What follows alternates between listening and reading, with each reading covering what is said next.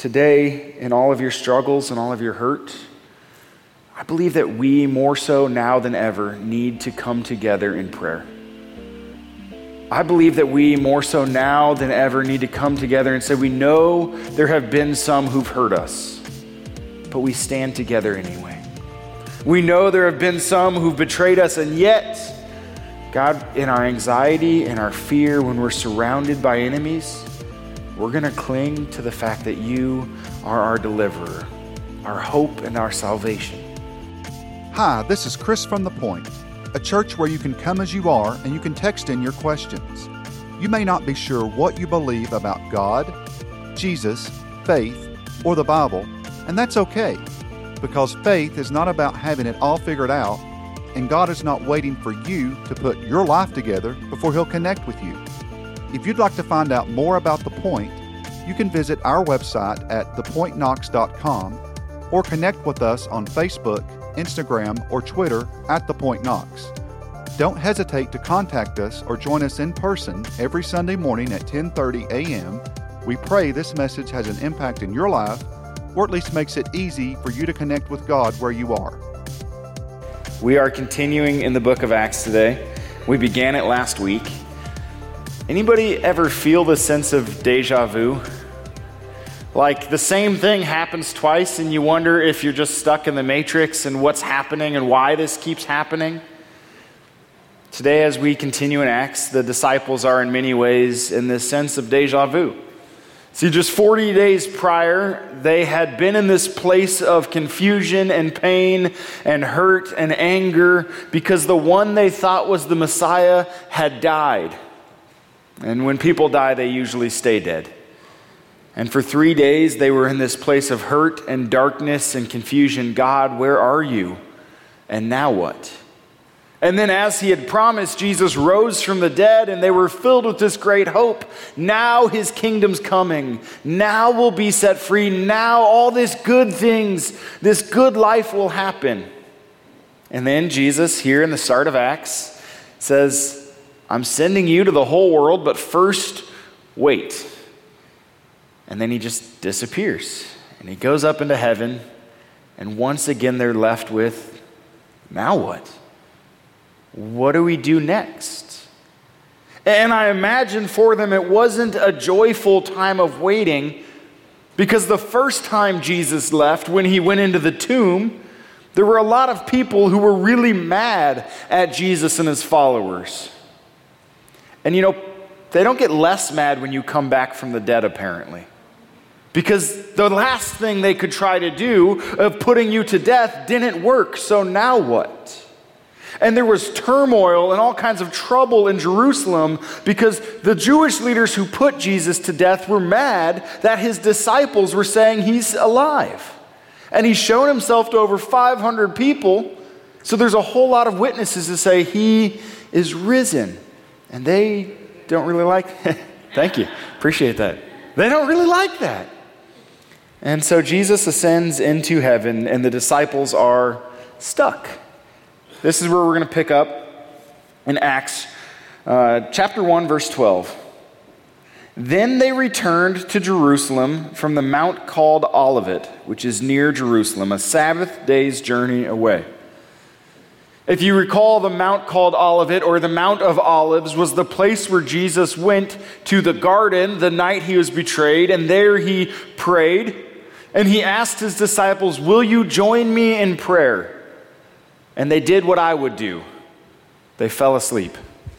Will you join me in prayer? And again, they fell asleep. Three times, he said, Please, just a little while longer, pray with me. And they fell asleep.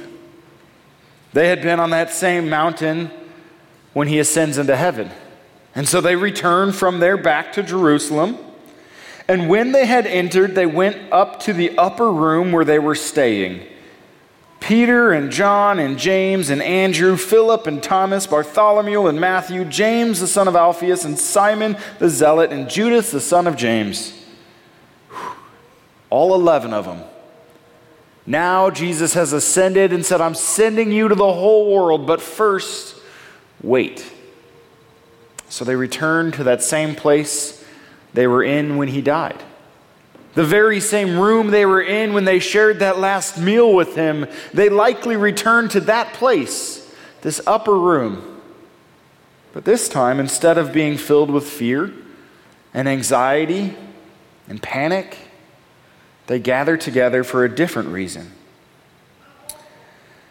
All these, with one accord, were devoting themselves to prayer, together with the women and Mary, the mother of Jesus, and his brothers. Interesting here, they gather to pray, not to strategize, not to plan, God, what do we do next? Not to come up with all the right things. Okay, now that he's gone, here's where we go forward. They simply gather to pray. And Luke, as I've mentioned in the past, is notorious for including women in his gospel far more than any of the others. In fact, in the Gospel of Luke, in almost every account where Jesus does something significant, immediately afterwards he does a very similar significant thing for women, which is quite remarkable. See, for Luke, he paints this picture that this good news of Jesus is not just for those who are the social elite. It's not just for those men who at the time were the ones deemed worthy. No, this good news is for everybody. And so when Jesus gives this command, go and wait, the disciples all gather to pray. It says they devoted themselves together, or they were all in one accord, devoting themselves to prayer together with these women. See, I, I want to stress that before we move forward because far too many times today, people teach that because Christians have a certain view of masculinity and femininity, because sometimes that has been misused in the past to abuse women and it has been wrongly used, because of that, sometimes people today say, well, Christianity, that's just intended for the patriarchy, to put down women. And let me tell you, there's nothing in this Bible that says you as females are less than men. And you need to know that. Luke makes a point to say they were included in the prayer time. It's important they're there. But then Peter stands up. And if you've read any of the four Gospels, what happens when Peter stands up to speak? You laugh. That's right. Thank you, Nick. When Peter stands up to speak, he often opens his mouth and inserts his foot. Time and time again in the Gospels, Peter stands up to speak and says the exact wrong thing over and over and over again. So Peter stands up to speak. In those days, Peter stood up among the brothers. The company of persons was in all about a 120 and said, Brothers, the scripture had to be fulfilled, which the Holy Spirit spoke beforehand by the mouth of David concerning Judas, who became a guide to those who arrested Jesus. For he was numbered among us and was allotted his share in this ministry. I love Peter's boldness. You see, there's an elephant in the room as they're gathered to pray. Jesus has died. He's risen from the dead. He's given them this mission. He said, Wait for the Holy Spirit. And then he disappears to heaven. And Peter gathers together to pray. And he looks around the room and says, We're missing somebody. There's an elephant in the room, guys. Like, what do we do about Judas, right? You know the guy, the guy who betrayed Jesus and sold him out, and when he felt bad and sought forgiveness, the people who were supposed to give him forgiveness rejected him, and in his sorrow and his guilt, he went and killed himself. That guy? Hey guys, what do we do about Judas who's missing? Then there's a little interlude here from Luke that's not Peter's speech. Now, this man acquired a field with the reward of his wickedness and falling headlong, he burst open in the middle, and all his bowels gushed out. And it became known to all the inhabitants of Jerusalem, so that the field was called in their own language Akeldama. Say it with confidence, right? Then people believe it. That is, field of blood. So, this little side note here from Luke says, hey, we know what happened to Judas, this guy that Peter's referencing, this elephant in the room. All right, he went and he died. He killed himself as a result of his sorrow. And because of that, like it was now a tainted field, so it was just called the field of blood, and we just kind of leave that alone. Awkward. By the way, if you don't know this, when you start reading the Bible, there's a lot of really uncomfortable stuff all throughout here, and that's, that's okay. And so Luke, he points out as a historian, like, you know which Judas he's talking about and what happened. And Peter, he's speaking, what do we do about this emptiness? Somebody is missing in our group. And I love that Peter begins with, what do we do about Judas? Because it says there's 120 of them gathering to pray. All right, that's a, a, pretty large group. That's like this whole room here today gathering together saying, Jesus gave us a purpose, but for now we'll wait. Let's pray. But Peter's like, but we're missing one. We should all know that somebody's missing from our midst. What do we do about this? And then Peter quotes Psalms. And when I went and I looked up these Psalms, it totally changed how I read this. See, this is what he says For it is written in the book of Psalms, May his camp become desolate, and let there be no one to dwell in it, and let another take his office. It's like those seem like really weird, random quotes from Psalms. Apparently, the Bible writers could just take stuff from the Old Testament and quote it out of context, and then it became true. And I don't really understand how that worked for them. But, but I looked this up. Check this out. Here's the psalm that David quotes first. To the choir master, a psalm of David Be not silent, O God of my praise, for wicked and deceitful mouths are opened against me, speaking against me with lying tongues. They encircle me with words of hate and attack me without cause. In return for my love, they accuse me, but I give myself to prayer. This first psalm that David quotes is a psalm all about these enemies who are against us and the anguish and the pain and the sorrow of being in this place. And then he says, May his camp become desolate, and let there be no one to dwell in it. Look, may the camp of the enemy, the one who is against us, may they become completely emptied, that there's nothing left for them to stand on.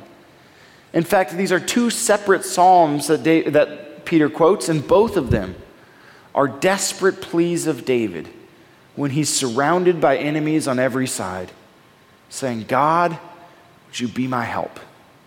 In fact, this verse comes later. Here we go. But you, O God, my Lord, deal on my behalf for your name's sake, because your steadfast love is good. Deliver me. I was really intrigued as I read those Psalms in their whole context. Peter here begins to speak of Judas and this one who betrayed Jesus, and he says, There's an emptiness in our room, something's missing. And he quotes two Psalms about enemies who are coming against them. Two Psalms that are cries for God to help. And as I thought about that, I had to ask why would Peter in this place be including those Psalms. And I wonder if as they gathered for prayer, they weren't gathering out of confidence and out of hope and out of expectation. I wonder if he was terrified once again. God, we've been here before and you left us, and that first time was hard. What's it going to look like this time? I wonder if Peter had had 40 plus days of hearing the rumors and the murmurs and all the turmoil in Jerusalem. And I wonder if Peter was feeling that anxiety. Now what, God? Will you be my help? Will you come to our rescue once again? And then there's this weird addition. The story continues in verse 21. So, one of the men who have, who have accompanied us during all the time that the Lord Jesus went in and out among us, beginning from the baptism of John until the day when he was taken up from us, one of these men must become with us a witness to his resurrection. Peter says we're missing one. There once were 12 and now there's 11. We need a new one. It doesn't matter there's 120. He's saying we really need 12. Why? 12 for Jewish people was the number of the fullness of all of God's people. In fact, if you read throughout the Old Testament, there were 12 tribes of Israel. And the tabernacle, or the priests, the ones who would go before God, the priests had 12 stones on their breastplate to represent the fullness of the people when they came in. And, there in the, the tabernacle and even the, the temple grounds, there were 12 gates to enter in, so that no matter which way you came in, you could say, All of us are fully part of what God has done, what God is doing, and what God will do. So for Peter, to have 11 meant we're not quite there yet.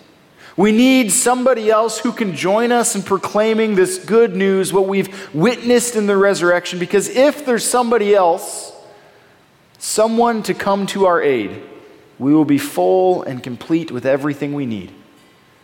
And so they go about finding somebody who had been with Jesus this whole time. And they put forward two Joseph, called Barsabbas, who was also called Justus, and Matthias. And they prayed and said, You, Lord, know, know the hearts of all. Show which one of these two you have chosen to take the place in this ministry and apostleship from which Judas turned aside to go to his own place. And they cast lots for them, and the lot fell on Matthias, and he was numbered with the eleven apostles. I've read this story probably three dozen times in my life, maybe more, and I've always thought it really weird. Here's why. What do we know of Matthias? Anybody? Absolutely nothing else. This is the only time in all of Scripture he's mentioned. And when you read church fathers and church tradition, nobody can agree on who he was or what he did. We don't know who Matthias is. And yet it was important enough for Peter to say, we need to replace Judas. Why? As I wrestled with this and I thought about those Psalms, I wonder if it's important for you and me. See, there will be people who are in this place of leadership called to lead who will come and they will go. And there will be people who are in this place of leadership who are called to join in proclaiming the resurrection of Jesus who will betray us and will hurt us and will lead us astray. And I wonder if Matthias was included so that you and I can find hope. When times get tough, when somebody in our inner circle, our closest community, when somebody we trusted betrays us, it's okay to be filled with hurt, and pain, and sorrow we come back to God God, will you send somebody to be in my corner? To join me in this work you've called me to do, to come alongside me in support and encouragement. Will you send one who can stand in the place of this person who's betrayed and hurt? As we pursue this story of the church, it's important to know that you will be hurt at some point by the church. I hope you're not, but we are sinful and broken people. And hopefully, we can be family and we can stand beside each other and be the fullness of what God has intended. But when we're not, He is always faithful to send another who can stand in our place and lift us up. I also find it really interesting they cast lots for Matthias, because in case you're not familiar with that practice, it happened a lot in the Old Testament. And basically, it's like this let's just draw the short straw, and whoever gets it, that's who we're placing in this position, okay? Or, or maybe instead, you could just roll some dice and see what happens. It's kind of leaving this one who comes next to chance. But they trusted that there wasn't such a thing as chance and happenstance. So they prayed, God, you know everything. Now make it clear. And they just take a chance and say, Here goes. Today, in all of your struggles and all of your hurt, I believe that we, more so now than ever, need to come together in prayer. I believe that we, more so now than ever, need to come together and say, We know there have been some who've hurt us, but we stand together anyway. We know there have been some who've betrayed us, and yet, God, in our anxiety and our fear, when we're surrounded by enemies, we're going to cling to the fact that you are our deliverer, our hope and our salvation. And so it is my hope and my prayer that as we continue through Acts, you and I would be strengthened to know that when nobody comes to our side, when there's nobody in our time of need who's there with us, we have a God who's promised to never leave us. And even as Jesus ascended into heaven, he didn't leave his disciples empty handed.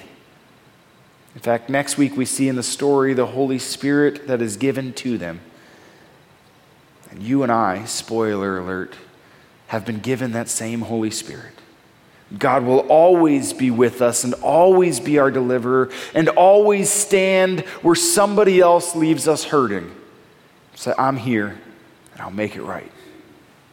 Will you pray with me? God, we thank you. We thank you for Peter and the rest of the disciples, these apostles who walked with you, who knew the hurt of being betrayed by Judas, who knew the pain of seeing you leave twice. God, as Peter quotes from this place, saying that they were surrounded by enemies God, as he quotes from this place of pain and anguish, you sent Matthias to be the fullness of your people. We ask that in our places of loneliness and hurt and emptiness and betrayal, you would send someone who would stand beside us, with us, and for us. That we would know in all things you are the God who delivers, the God who loves. We pray this all in Jesus' name. Amen. As we continue our worship, we're going to continue by collecting an offering. We believe in this place that an offering is an opportunity to join God in what He's doing. So if you came prepared to give today and you prefer to give with cash or check, we have some popcorn buckets in the back corner. As you exit, you can uh, place your offering there. Also, if you would like for us to be praying with you about anything, we would love to pray with you. There's little cards there in front of you, the connect cards in the pews, or if you're upstairs, I think they're on the sides. You can fill those out with a way that we can connect with you, a way that we can pray with you, and you can place that in the, bu- uh, the popcorn bucket as well. And if you came prepared to give today and you prefer to give electronically, you can give online at thepointknox.com by clicking the little button in the bottom corner and selecting I'd like to give.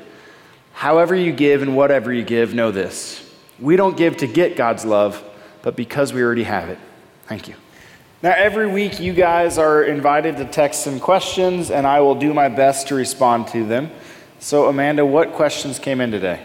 Yeah, we just have a few. The first was a very nice comment that said the music was extra lovely today. Great job, worship team. Thanks. I love it when it's simple and Jay's playing like six instruments. yeah, simple is my favorite um, because you don't notice when we mess up a little bit more. we can recover. Um, but yeah. Um, and then this person has two questions. First is Where is Diane? Have not seen her since her leg injury. Diane Riley.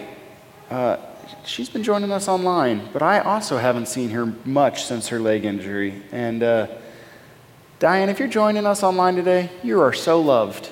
I hope you know that. And the second is Would you guys please wish me luck on my new job? I will be starting orientation Friday. Congratulations. That's super exciting. Absolutely. All right. So um, this one also two parter. Um, so one, far, these have been really simple. Yeah. So this uh, brace. okay. With the tragedy that happened last week, how do we continue to have hope and trust in God that He's good and working? In light of the tragedy this last week, how do we have hope that God is good and trust in Him that He is working? Um, briefly, I have to say,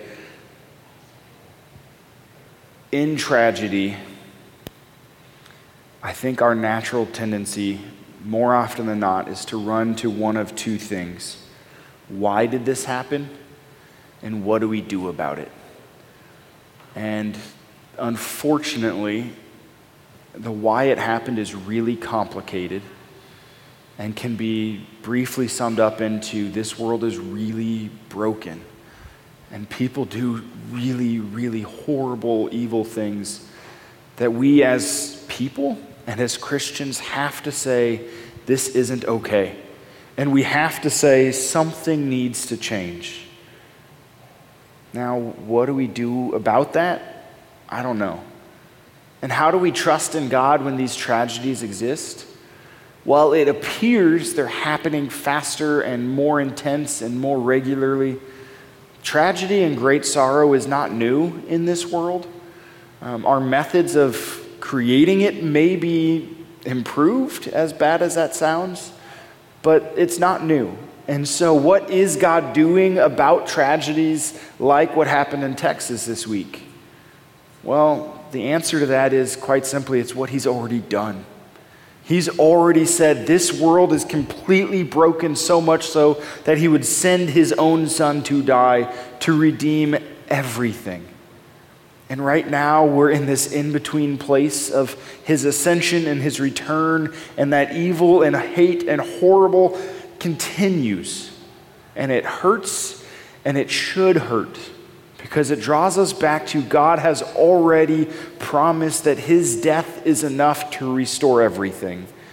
And we cling to that hope, and then we work with everything in us to do what we can do to minimize these tragedies next time. And what that looks like is wide and varied, but we take action because of the cross. We say we know Jesus did everything for tragedy and sorrow and suffering. What can we do as well?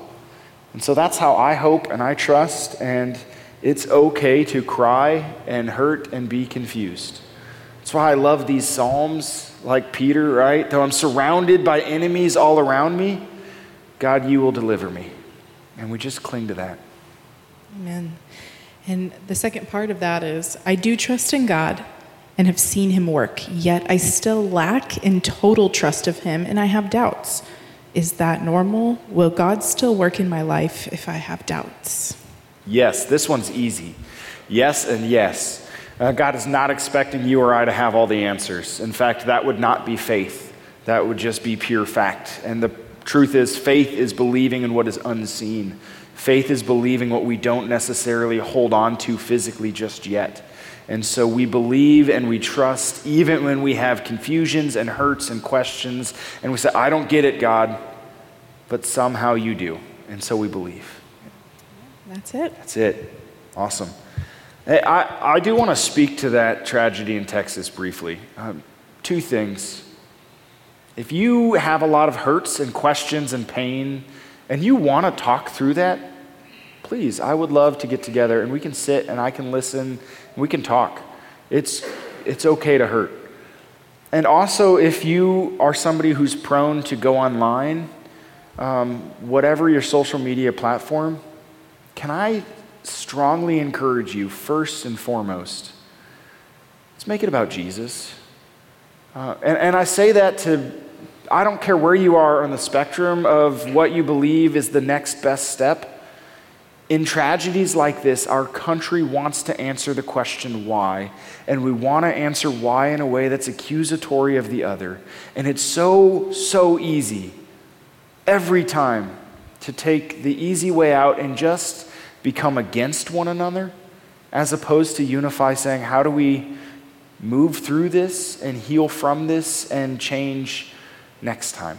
And so, please, if you're going to be somebody who is hurting or speaking thoughts and opinions and perspectives online, please do so in a way that puts Jesus at the center. And if you don't know how to do that, it's okay to not post what you're thinking and feeling online right now, all right? Uh, in fact, I would probably encourage it because it's probably for the better. So, is that it? Awesome. With that, receive this blessing. May the Lord bless you and keep you. May he make his face shine upon you and be gracious to you. May he look upon you with favor and give you his peace. Amen. Have a good week. Thank you for listening to one of our Sunday morning messages. If this message has made an impact in your life, please let us know. Simply fill out the Contact Us page on thepointknox.com. And if you'd like to be a part of supporting the Point Ministry, simply go to thepointknox.com forward slash support. Don't hesitate to contact us or join us in person every Sunday morning at 10:30 a.m. We pray this message has an impact in your life or at least makes it easy for you to connect with God where you are.